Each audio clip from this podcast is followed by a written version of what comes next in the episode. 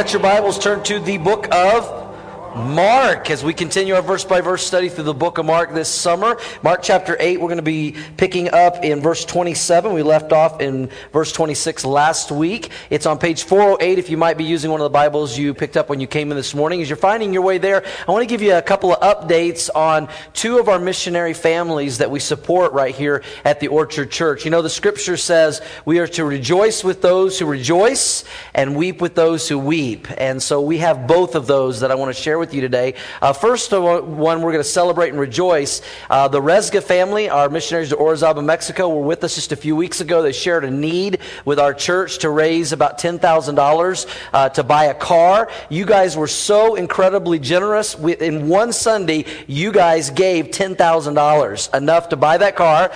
They made it safely, yeah. They made it safely back to Mexico, and there's their car that we bought them.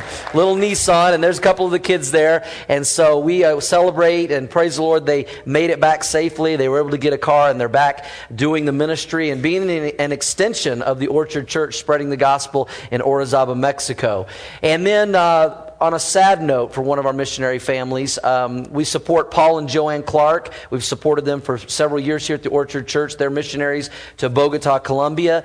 Um, we found out a couple of years ago that um, Joanne um, had cancer and they, she's been battling that for a couple of years. We've been praying for her um, all the time for her healing and for her cancer. And I got news yesterday that she passed away at noon uh, yesterday. And um, just incredible um, servants of the Lord. I've known Paul and Joanne since I was a kid. His dad was my pastor growing up. And so I've known them for many years. So it was sad news, but I have no doubt in my mind that when Joanne reached heaven, that God said, Well done, that my thou good and faithful servant, because they have served faithfully for over 30 years as missionaries in Bogota, Colombia. And so let's just go ahead and pray for them uh, this morning before we jump into the word. Lord, I just want to rejoice and thank you, Lord. Um, for the praise, for the, the, the uh, Resgas that they were able to get back safely to Mexico and they'd be able to purchase a car, and that we had a part in that, and we praise you for that. And Lord, we pray right now for our other missionary family, for the Clarks, Lord, who are, are grieving right now, for Paul um, Lord, with the loss of his wife and for that family, that you would just surround them with your comfort. You are the God of all comfort and your mercy and your grace uh, during this time of grieving. But we do also rejoice and praise you, knowing that you have answered our prayers. She is healed. She is healed in the greatest way she could be healed now, and that she is in heaven with you, no more suffering and no more pain. And she's experiencing the glory of heaven with you today. And we are thankful for that. And just pray for comfort for the family in the days ahead. Pray all this in Jesus' name. Amen encourage you to continue praying for the Clark family over the next uh, few days and weeks. Um, it has been said that a secret is something you tell one person at a time. That's how one person defined a secret. Something you tell one person at a time. Uh, maybe you've heard this phrase, you can help me finish it. Secrets don't make friends. But then somebody else added onto that and said, Secret don't, secrets don't make friends, but friends make secrets. There's even a Facebook page call, called that. And I don't know how, how you guys feel about secrets uh, when you think about secrets. Let me, let me ask this. How many of y'all like secrets? You like to hear a secret? You, you like them? Okay? Nobody likes secrets. Okay? How many of y'all don't like secrets? You don't like them. Okay? Well, I, I kind of have a love hate relationship with secrets. I'll, I'll, be honest where I stand with this. I love when somebody tells me a secret. Like, hey, I got to tell you something you can't tell anybody. You know, I'm like, oh, sweet. You know, I get some inside information. I'm just being honest. I like that. I enjoy that. Like, oh, I got a secret. You know, my wife sometimes says, I got to tell you a secret and I don't tell the kids and all this kind of thing. And my wife has learned with me, she has to be very specific. Don't tell anyone because I get excited real easy. I know that surprises you guys. And so sometimes she'll tell me something and she won't say, don't tell anybody. And then I start telling people, she's like, you weren't supposed to tell anybody. I'm like, you didn't tell me that. And so I love secrets whenever somebody tells me one and I feel like I got some inside information, but I hate when somebody else has a secret and I don't get in on it. I hate that. It drives me crazy. You know, sometimes my wife will, you'll have, oh, I got a secret. What is it? I can't tell you. Oh, you know, it's like, just kill me now. And so I have this love hate relationship with, with secrets. Well, did you know that God has some secrets? That might surprise you this morning. The Bible says in Deuteronomy chapter 29, verse 29, the secret things belong to the Lord our God.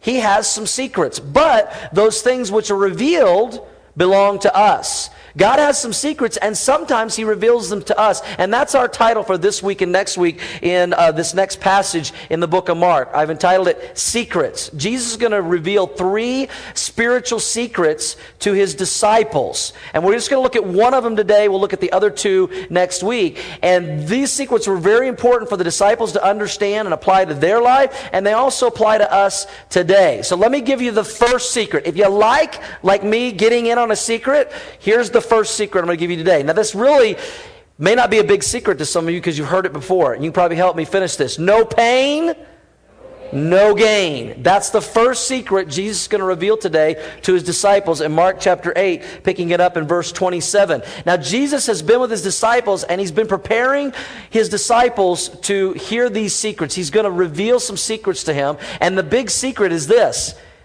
he's going to die. He's going to be crucified and he's going to rise again. Up to this point, the disciples hadn't really heard much about that. They didn't understand that. And Jesus has been preparing his disciples for this secret, this news, and he's going to take them to a special place. He's been around the Sea of Galilee. He's going to take them 20 miles north to Caesarea Philippi. It's about 20 miles north of Bethsaida, where we were at last week around the Sea of Galilee on that northeast shore. And he's going to take them to the foot of Mount Hermon. It's a mountain you can go see today. It's about 10,000 feet. And he's going to be at the foot of that mountain and he's going to reveal these secrets to his disciples. And there's uh, history tells us there was a marble temple that Rome had built there for the glory of Rome, but Jesus is going to talk about his glory with his disciples. Now there are four things that occur during the revealing of this first secret, no pain, no gain. And the first one you have in your notes is this. There's a confession that is made, a confession. Let's pick it up in verse 27. Now Jesus and his disciples went out to the towns of Caesarea Philippi. Took that 20 mile journey north. And on the road, he asked his disciples, saying to them, Who do men say that I am? Because there was a lot of debate about who Jesus was. So they answered, Well, some say John the Baptist, some say Elijah, and others say you're one of the other prophets. And he said to them, But who do you say that I am? Disciples, who do you say? And Peter answered and said to him, Well, you're the Christ. Then he strictly warned them that they should tell no one about him. And there's a confession that is made here. Now, if that, that question Jesus asked, who do people say that I am? If, if, if I were to go up to you guys today as you were coming in and I was greeting you at the door and said, hey, who do people say I am? What do they say about me? You guys would probably be like, that's kind of a weird question. That's kind of prideful. You know, what you want to know what everybody thinks about you. But not so when Jesus asked this question. This is one of the most important questions that you can ever answer or be asked. Who do you say Jesus is? The answer to that question has eternal ramifications. It determines eternal destiny. I mean, how you answer that question, who you say Jesus is, is a matter of life and death. If you agree, say yes. This is a really important question. Now, in verse 28, the disciples say, well, there's various different, some people say John the Baptist, some people think maybe you're Elijah or one of the other prophets, and there's all these different opinions about who Jesus is. You know, in 2,000 years, that hasn't changed. There are many different opinions today about who Jesus is. If you were to go out and go down to the mall and ask 10 people, who is Jesus, you might get 10 different answers. If you were to ask a Muslim today, most of them would tell you, well, Muhammad said Jesus was the greatest prophet. Now, they won't accept him as God or God's son, but they think he was one of the prophets. A Jehovah Witness would say, well, he, we believe he's Michael the archangel who was created and showed up. If you ask a Mormon today, they would probably tell you, well, we believe he was a man who became a God, like they teach we can become a God, and that he was once Lucifer's brother, Lucifer who became Satan or the devil. That's what they would tell you. Uh, a New Ager would tell you, well, Jesus is more of a consciousness than a real person.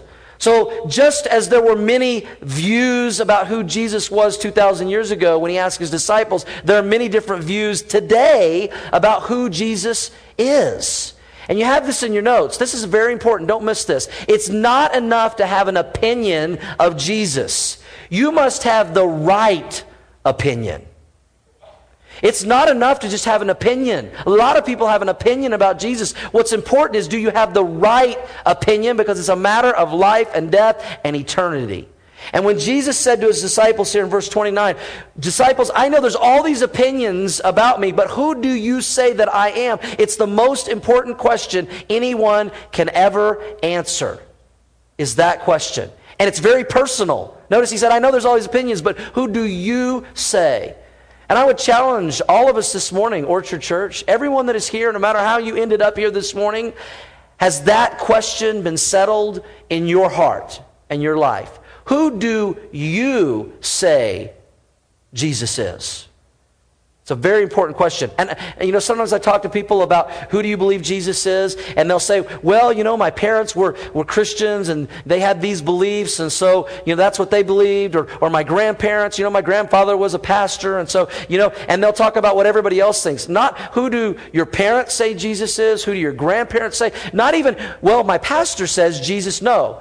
Who do you say Jesus is? And the only answer that gives you eternal life is Jesus is Lord. He is the Lord Jesus Christ, our Lord and Savior. Romans 10 9 says it this way If we will confess with our mouth the Lord Jesus and believe in our heart God has raised him from the dead, we'll be saved. But any other opinion other than he is the Lord and Savior Jesus Christ is wrong. Verse 29, Peter confesses. This is the confession. He confesses, and he's kind of the spokesman for all of the disciples here. And he's like, and me is like, well, you're, you're the Christ. As soon as he said that Christ, they knew exactly what that meant because that's what they had been looking for. That's the one the prophets has been foretelling would come for, for hundreds of years. And Peter answers correctly. You're the Christ. That word Christ means the promised Messiah, the God's Son, the Savior of the world. And so Peter nailed it. I mean, he, he got it right. Now in verse 30, it's kind of interesting. They, he asks them, Who do you say that I am? They say Christ. They get the answer right. And then what does he tell them? Don't tell anybody. Just the opposite today. We're supposed to tell everybody the truth about Jesus and who he is. Amen? And I had somebody even last week, as we've been going through this gospel, there's been several times where Jesus is like, shh, keep this a secret. Keep it on the down low. Don't tell anybody who I am. You, that's kind of weird. Well, why, why did Jesus tell them that? Well, there's a couple of reasons. Number one, the disciples had many more things to learn about who Jesus was. He's about to reveal a big secret to them that they don't know yet. And so if they had started telling everybody, they would have messed it up. And so they still had a lot to learn. And number two, it wasn't Jesus' time to die yet. Because just as soon as word got out that he was claiming to be the Messiah, what did they do? They arrested him and they, they crucified him. And God had a very specific time and point that was to happen, and the time was not yet. That's why Jesus was telling them that. Now that they had confessed Jesus is Lord, he now is going to reveal the big secret to them. So we move from a confession to confusion. Because when he reveals this secret, at first the disciples are very confused about this secret that is being revealed. We see this take place in verse 31. And he, Jesus, began to teach them that the Son of God must, what's the next word, church?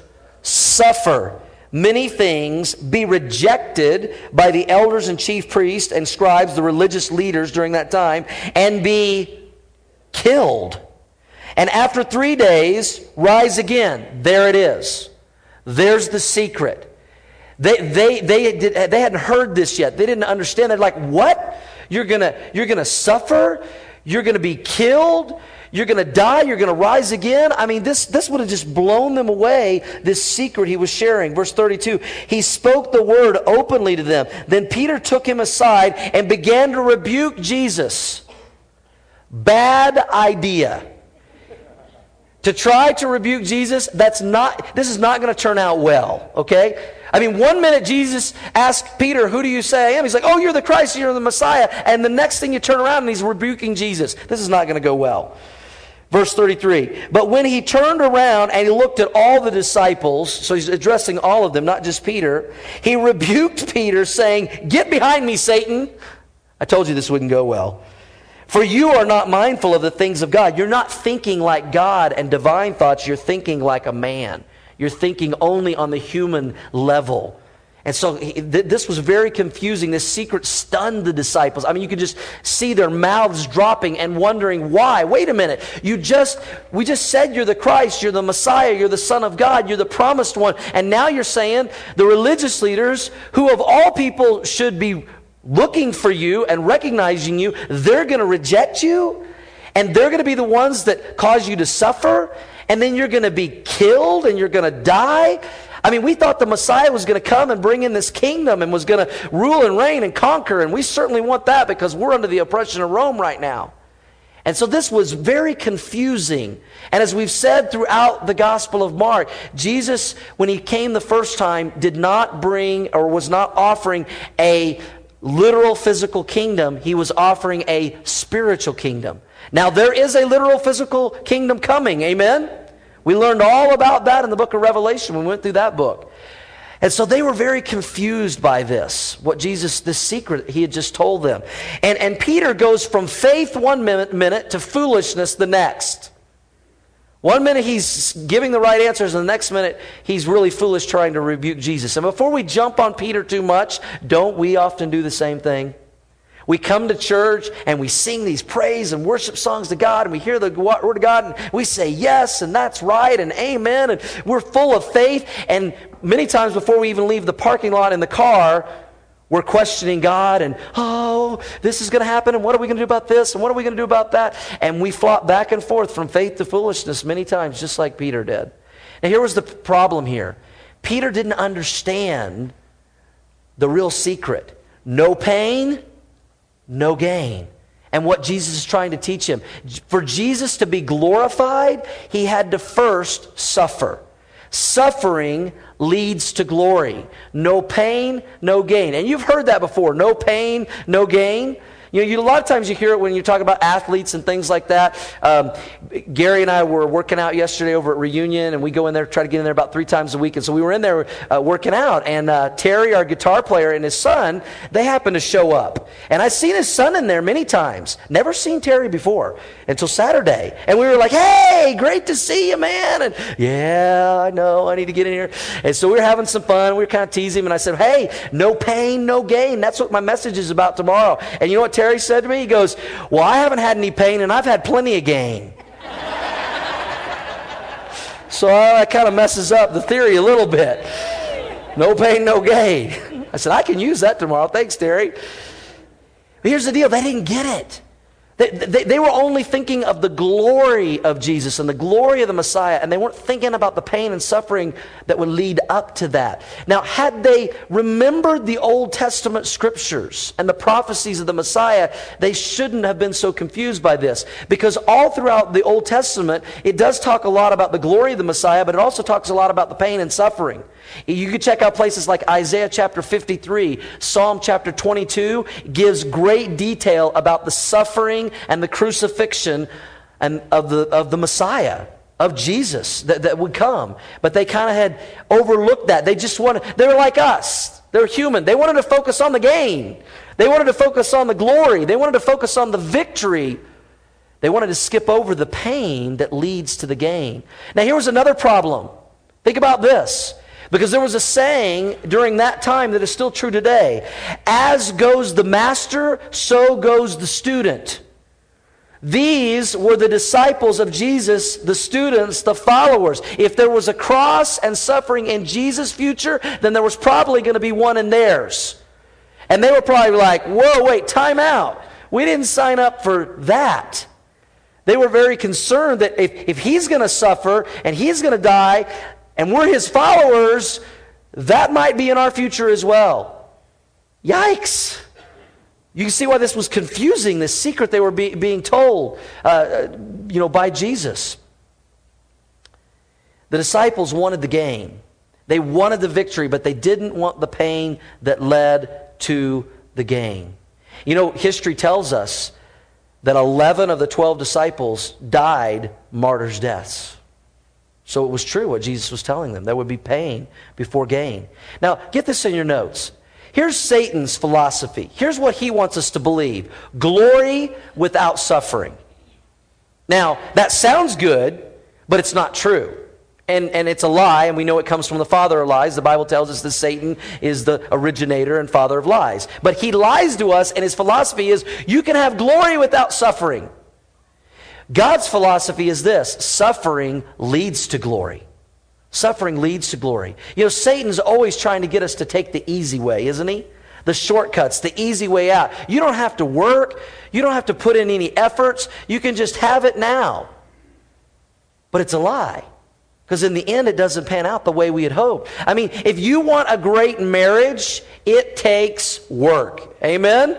Married couples, I mean, it doesn't happen by accident. You look at a couple that has a great marriage. You know, my, my mother and father in law just celebrated 50 years anniversary last week. 50 years. We need to celebrate that. That, listen, that didn't happen by accident. There were some, some times of pain. I'm, I'm sure there were some times of work. But look what they can enjoy now 50 years of marriage. If you want to have a great relationship, parents, with your kids, it doesn't happen by accident. It's not a coincidence. It takes effort, it takes time, it takes work. If you want to get ahead in your job, in your career, then you got to work.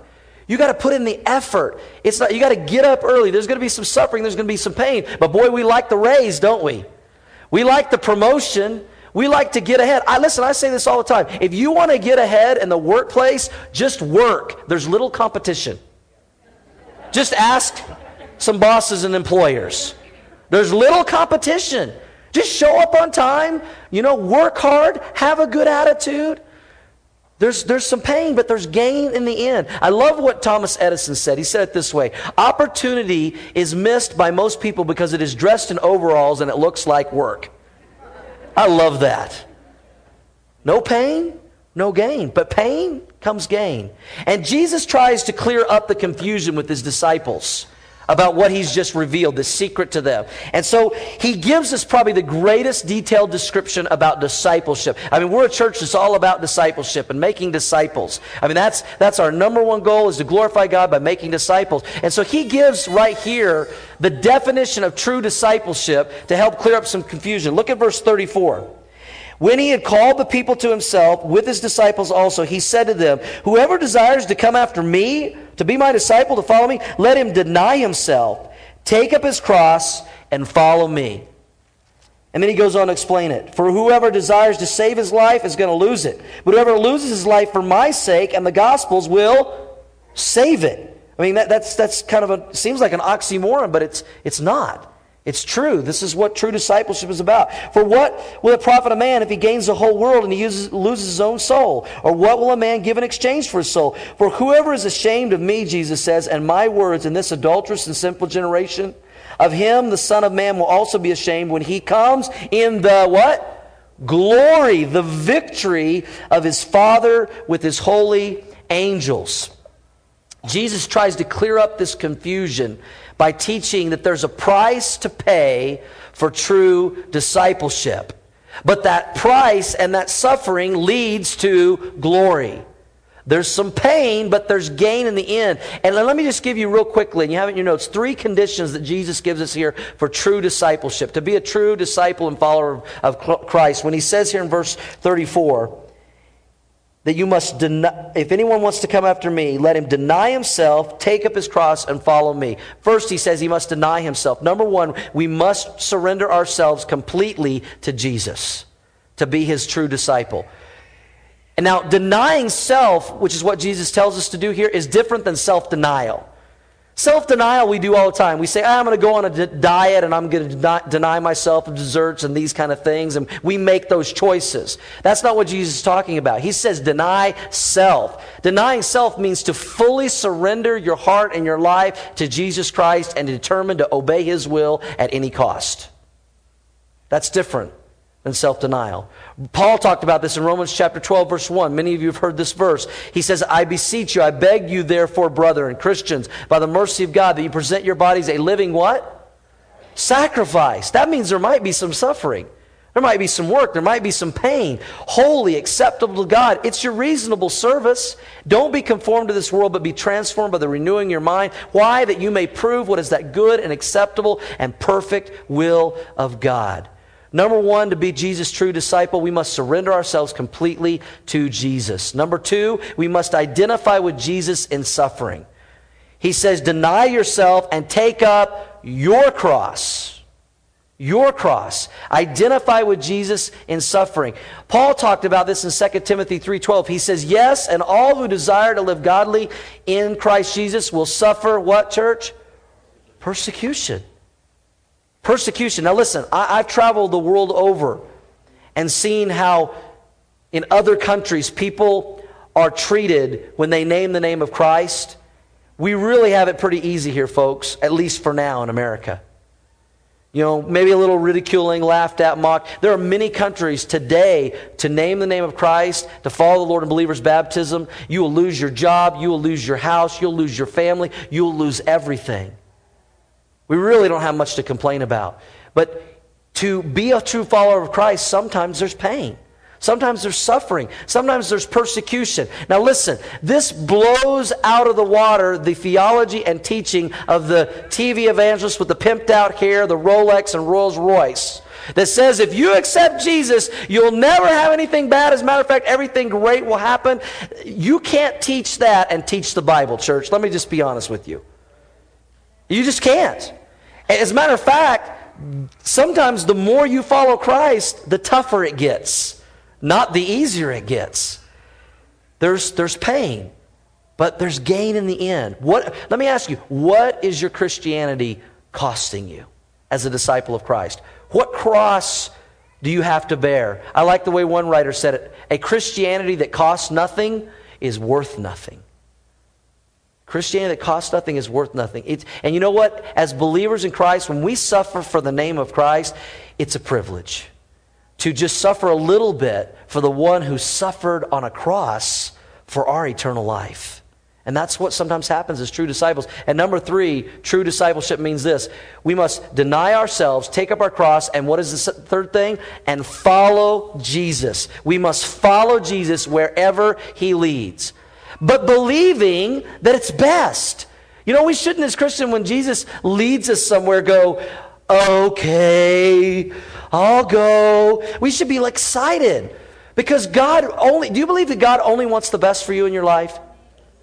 Absolutely. He's never going to lead you astray. Listen, there are a lot of people and things that can lead us astray. You can bank on it. Jesus will never, ever, ever lead you astray. And whatever he leads you to, or he sometimes leads you away from, it is only for our good. And a true disciple says, I am your disciple. I will follow you wherever you lead me because I believe you're only going to do what is best. I love the way one of my favorite verses, and probably yours, Proverbs 3, 5, and 6. Trust in the Lord with all your heart. Lean not on your own understanding. In all your ways, acknowledge Him, and He will, what, church? Direct your path, your life. Be willing to follow him wherever he leads. Now, you listen to those three things. I got to deny myself. I got to take up my cross. I got to follow Jesus. That's, I mean, what is the reward for that? You see, Satan promises glory, but in the end, you receive suffering and defeat. God promises suffering, but in the end, you receive glory and victory. Amen? Just the opposite. You know, I think about Joanne Clark. I mean, she went through some pain and suffering with the cancer the last couple of years. But right now, she is experiencing the glory of heaven. She is completely healed. You know, sometimes we pay, pray for healing for people, and, and we should pray for healing. But you know what? Sometimes God heals them in the greatest way, and that's to take them home. And all that pain and, and suffering is worth it. Now she's with her Lord and Savior in heaven. In order to encourage the disciples of this glory and victory, though, you know, because this, this really blew them out of the water. You know, that Jesus was going to die and that they might have to die and suffer and, and all of this. Jesus, in order to encourage them, and get them through this confusion. He gives them a sneak preview of what his glory is going to be like and, and how we're going to share in that glory. You know, you go to the movie theater, and, and some people hate them and some people love them. You know, how, how many guys, you like to get to the theater early so you can see the previews of the upcoming movies, all right? Some, how many of you are like, no, I just try to get there just in time for the movie, you know? I'm going to, yeah, okay? Well, those that like it, you get there and you watch the movie previews, and, you know, they get you all excited. Oh, man. And they, they make the, the movie coming up look so, everyone, I mean, I, I say like after every preview, I'm kind of a sucker. I'm like, oh, we got to see that one. Oh, we got to see that one. And Shelly's like, you say that after every one. I'm like, they make it look so good, you know? Well, Jesus is going to do that for his disciples. They're, they're kind of bummed right now. I mean, they, th- this secret has just knocked them off their feet. And so he, they're thinking of the pain, but he's going to give them a glimpse of the gain and the glory that he's going to experience and that we're all going to experience in this sneak preview. We've seen a confession and confusion, but now there's a confirmation. A confirmation that after pain, there is gain. Suffering leads to glory. Look, at chapter 9, verse 1. And he said, Jesus said to them, Assuredly I say to you that there are some standing here who will not taste death till they see the kingdom of God present with power. He's like, I'm going to give you a glimpse of my second coming, the glory that's going to come when I come the second time. Now, when Jesus said this to his disciples, he said, Some of you are standing here, you're not going to die until you see the second coming of me and my glory. Now, either there's some really old dudes walking around that we've missed or Jesus had something else in mind. I think he did. Watch what happens. Now, after six days, Jesus took Peter, James, and John. This was the sum he was talking about.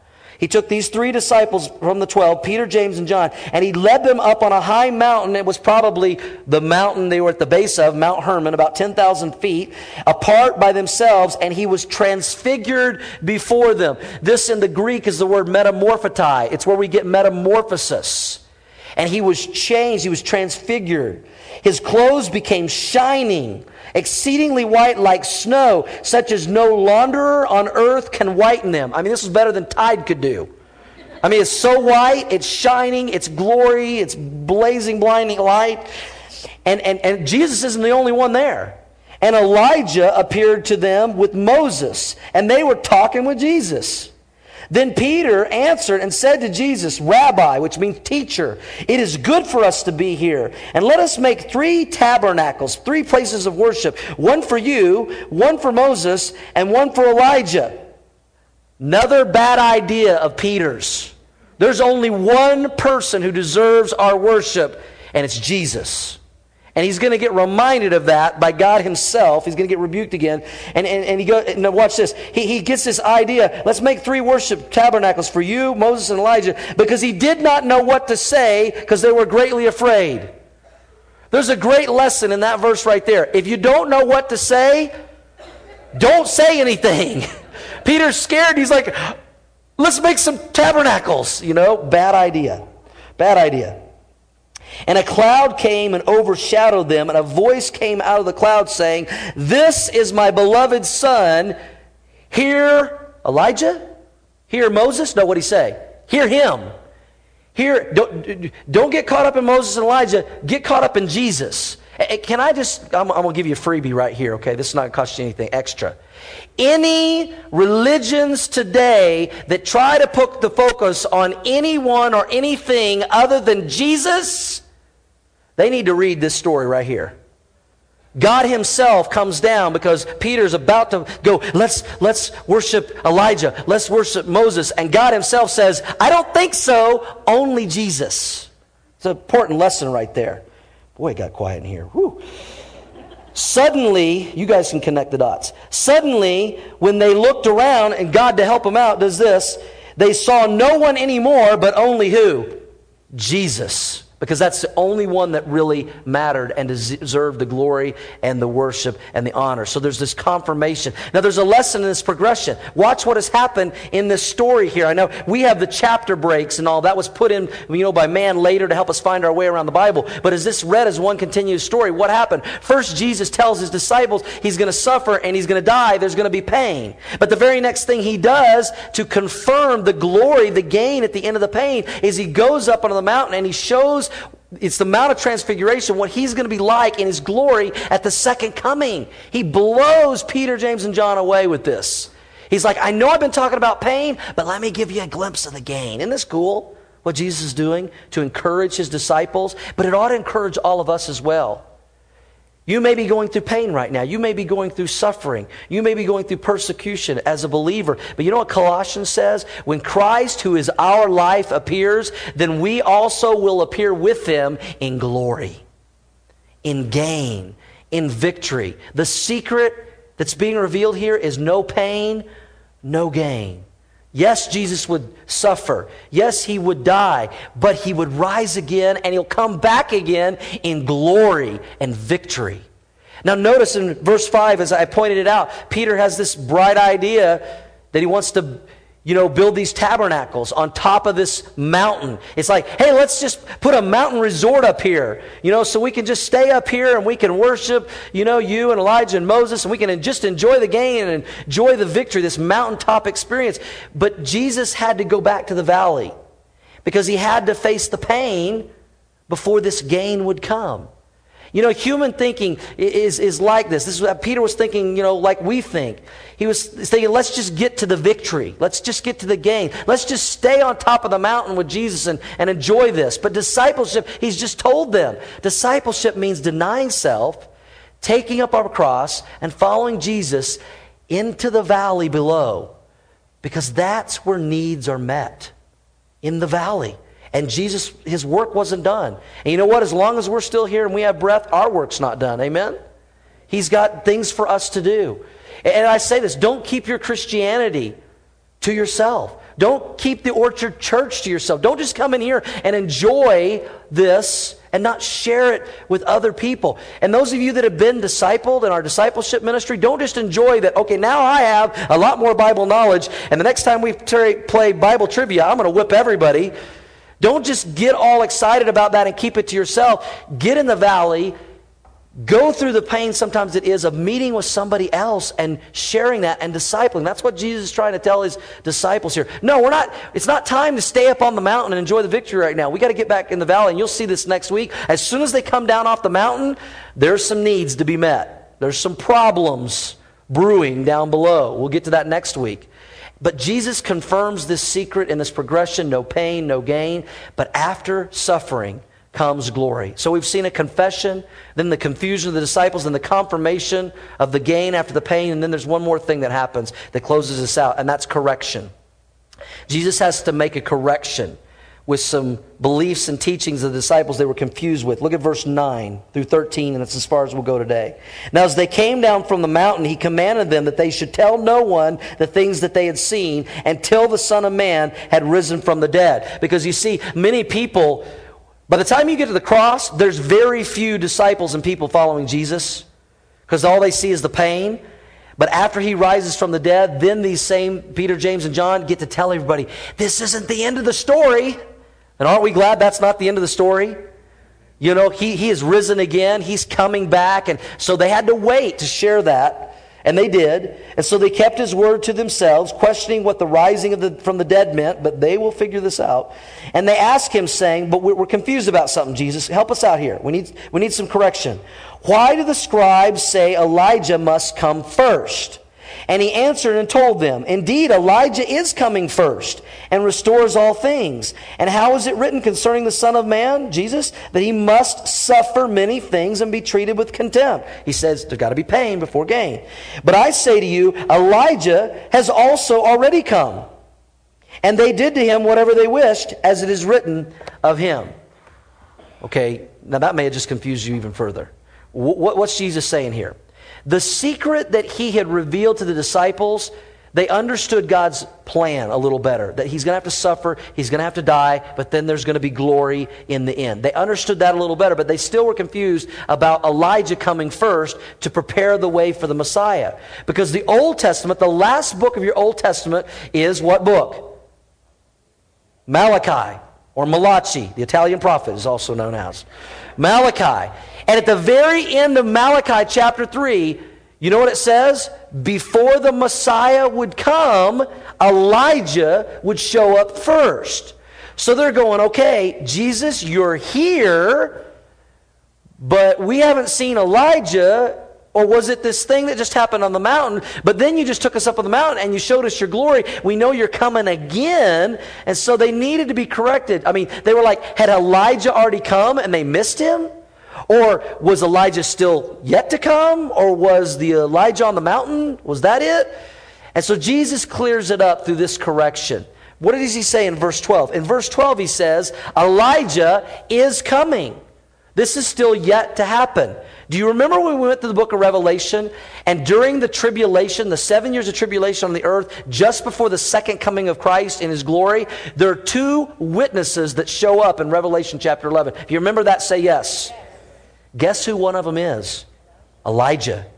We're not positive of the other, but I believe it's probably Moses. It only makes sense that it was Moses and Elijah that were on the mountain at the Transfiguration, a picture of the second coming. That's really what that is. Uh, we know for sure one of them is Elijah. And so Elijah is yet to come as one of the two witnesses right before the second coming of Jesus Christ in his glory. But then it's kind of confusing because Jesus says in verse 13, but Elijah has also come. He's already come. Well, what was that? You remember the forerunner of Jesus when we opened the Gospel of Mark? The first person we were introduced to before Jesus, the Messiah, showed up on the scene, there was a forerunner. Who was it? John the Baptist. You go, well, yeah, it's John the Baptist. It wasn't Elijah. You know what Luke's gospel says in Luke chapter 1 verse 16 that John the Baptist came in the spirit of Elijah. He came in the spirit of Elijah. He was the forerunner of Jesus the first coming. The literal Elijah will come before the second coming of Christ. And it all fits together. There are no contradictions in the Bible. So he says, you know, the Elijah for me coming the first time was John the Baptist. The Elijah coming the second time is the literal Elijah, probably one of the two witnesses that's going to come. This first secret that Jesus shared no pain, no gain. Suffering leads to glory. Now, listen, Peter gets it right. We, we got just a couple minutes. I want to I wanna close with this. Peter was, was one of the ones that was so confused and was even tried to rebuke Jesus when Jesus was like, No, you're the Son of God, you're the Messiah, you can't suffer, not, not you, Jesus. He didn't really get no pain, no gain. He didn't get the suffering leads to glory at that time, but he did get it later. He did get it right. And I want to close with this. Turn to 1 Peter chapter 1. And let's just close with this. I know I already said we were going to close with the other. I'm sorry. We pastors do that sometimes. 1 Peter chapter 1 verse 3. Watch this. After the death, burial and resurrection of Jesus, it all made sense to Peter. And he wrote it down in his letter in 1 Peter and listen to what he says. He, he finally got it right. No pain, no gain. 1 Peter chapter 1 verse 3. Blessed be the God and Father of our Lord Jesus Christ, who according to his abundant mercy has begotten us again to a living hope. Aren't you glad we have a living hope in Jesus? Not a dead hope. Through the resurrection of Jesus Christ from the dead, to an inheritance for us incorruptible, undefiled. It does not fade away. Nobody can take it from you. It's reserved in heaven for you. Listen, if you're a believer today, you should say amen to that. I got something waiting for me that's going to blow my mind. That's the gain that's waiting for us, who are kept by the power of God through faith for salvation, ready to be revealed in the last time. What's Peter saying here? No pain, no gain, but there's going to be gain. There's inheritance waiting in the end in heaven for us. Now, watch this. This is going to help some of you guys. If you right now are going through pain, suffering, tribulation, difficulty, listen to this. In this you greatly rejoice, though now for a little while. Aren't you glad our suffering and pain is only for a little while? It's not forever. It's for a little while. If need be, you have been grieved by various trials, pain. That the genuineness of your faith, being much more precious than gold that perishes, though it is tested by fire, may be found to praise, honor, and glory at the revelation of Jesus Christ, whom having not seen, you love. Though now you do not see him, yet believing, you rejoice with joy inexpressible and full of glory. Why? Because you're going to receive the end of your faith, the salvation of your souls gain. That, I tell you, you want a passage to encourage you? There it is.